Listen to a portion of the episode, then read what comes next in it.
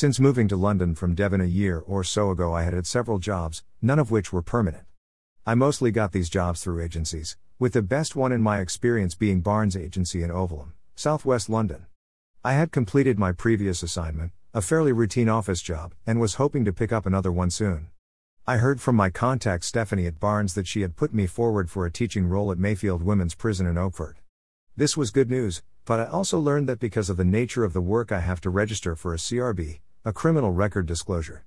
As that can take some time, such as the nature of UK bureaucracy, I needed to start on this as soon as possible. So I set about making the application online in the evening. I started the whole, and rather tedious, application process at 7:15 p.m. and didn't get finished until 10:15 p.m. I was getting a bit stressed by the whole thing, especially since I kept getting messages in red when I tried to submit the registration form. I also had to miss the second part of Edward Gibbon's Decline and Fall of the Roman Empire, a TV series on BBC 4 I had been watching. However, the next day I heard from Stephanie that I had an interview at Mayfield Prison next Monday for the role of adult literacy tutor. My CV, which I had revised recently, must have impressed them. My wife Liz had helped me with the CV revision, and I think the improvements made a difference. I ordered a book from W.H. Smith on adult literacy to read at the weekend. Adult literacy wasn't my usual subject, though I did have some experience of it. Over the next few days, I did some preparatory work for the interview. The day of my interview at Mayfield Women's Prison. I got up at 7:30 a.m. and got ready. I was feeling quite nervous and it didn't help when I got a call from Stephanie from Barnes asking me not to leave the house until I heard from her, as Mayfield had not cleared my security yet. So I had to wait for confirmation that I would be able to get into the prison.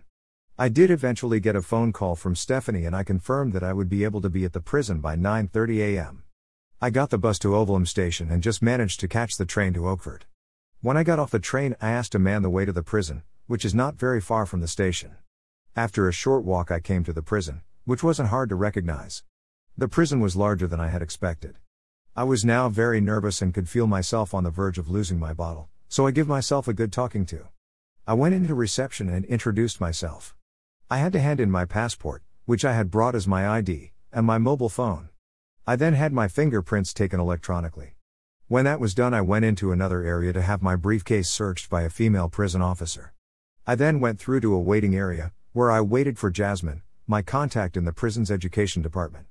I tried to dampen down the feelings of anxiety caused by the unfamiliar environment, but I believe the wait helped me as I managed to get a grip of myself. At 9:30 a.m. Jasmine and a colleague came down the corridor to meet me.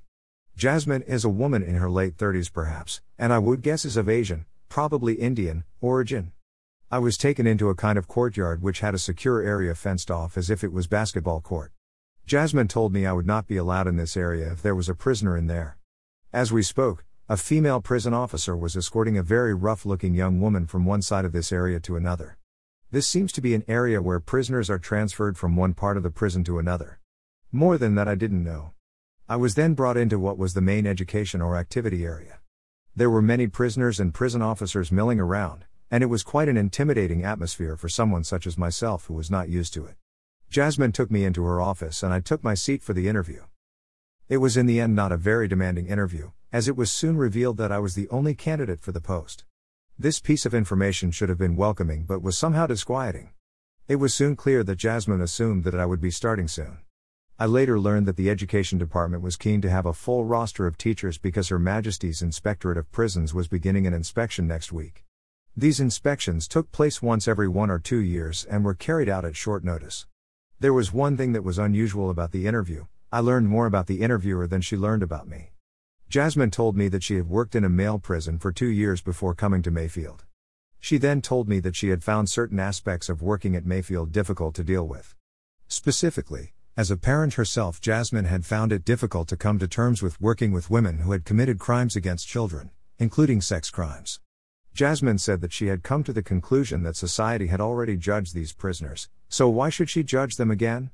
She made this point twice at separate times, perhaps protesting too much. I suspected that this is something that Jasmine was still struggling with. Jasmine also raised the issue of self harm and asked me how I would feel about working with women who self harmed. I said that I had previous experience of working with people who self harmed, which was when I worked for a community care organization in the north of England. I said working with women who self harm didn't particularly bother me, nor would working with people who have committed serious crimes. Both these answers were the truth, and this was something that my later experiences did not change my mind about. Jasmine also told me about some of the protocols they have in place and some essentials of prison etiquette. The prisoners are referred to by their first names, or if you don't know their name, you call them Miss out of respect. The prisoners are in general referred to as women and not as prisoners. Jasmine asked me if I had any reservations about the job. I was honest with her and said that I was feeling a bit intimidated by the whole thing. I said that I would have to go away and think about whether I would take the job. There were several times when I felt like just walking away. However, I tried to control my mind using the teachings of the Stoa. I think I must be making some baby step progress on the path to spiritual enlightenment because I managed to hold it together. The next stage of the interview process was to sit in on a class. We went down a corridor and went into a classroom. Here I met Maria, a woman in her 40s, who is a teaching assistant. The prison trains long term prisoners as teaching assistants, and Maria had been trained as part of this program. I also met Gemma, a younger woman who is also a teaching assistant. Finally, I met the teacher I was to observe, Megan, a Welsh woman who I guessed was about 45 years old. I sat in one corner of the classroom and observed the class. This turned out to be a very interesting experience.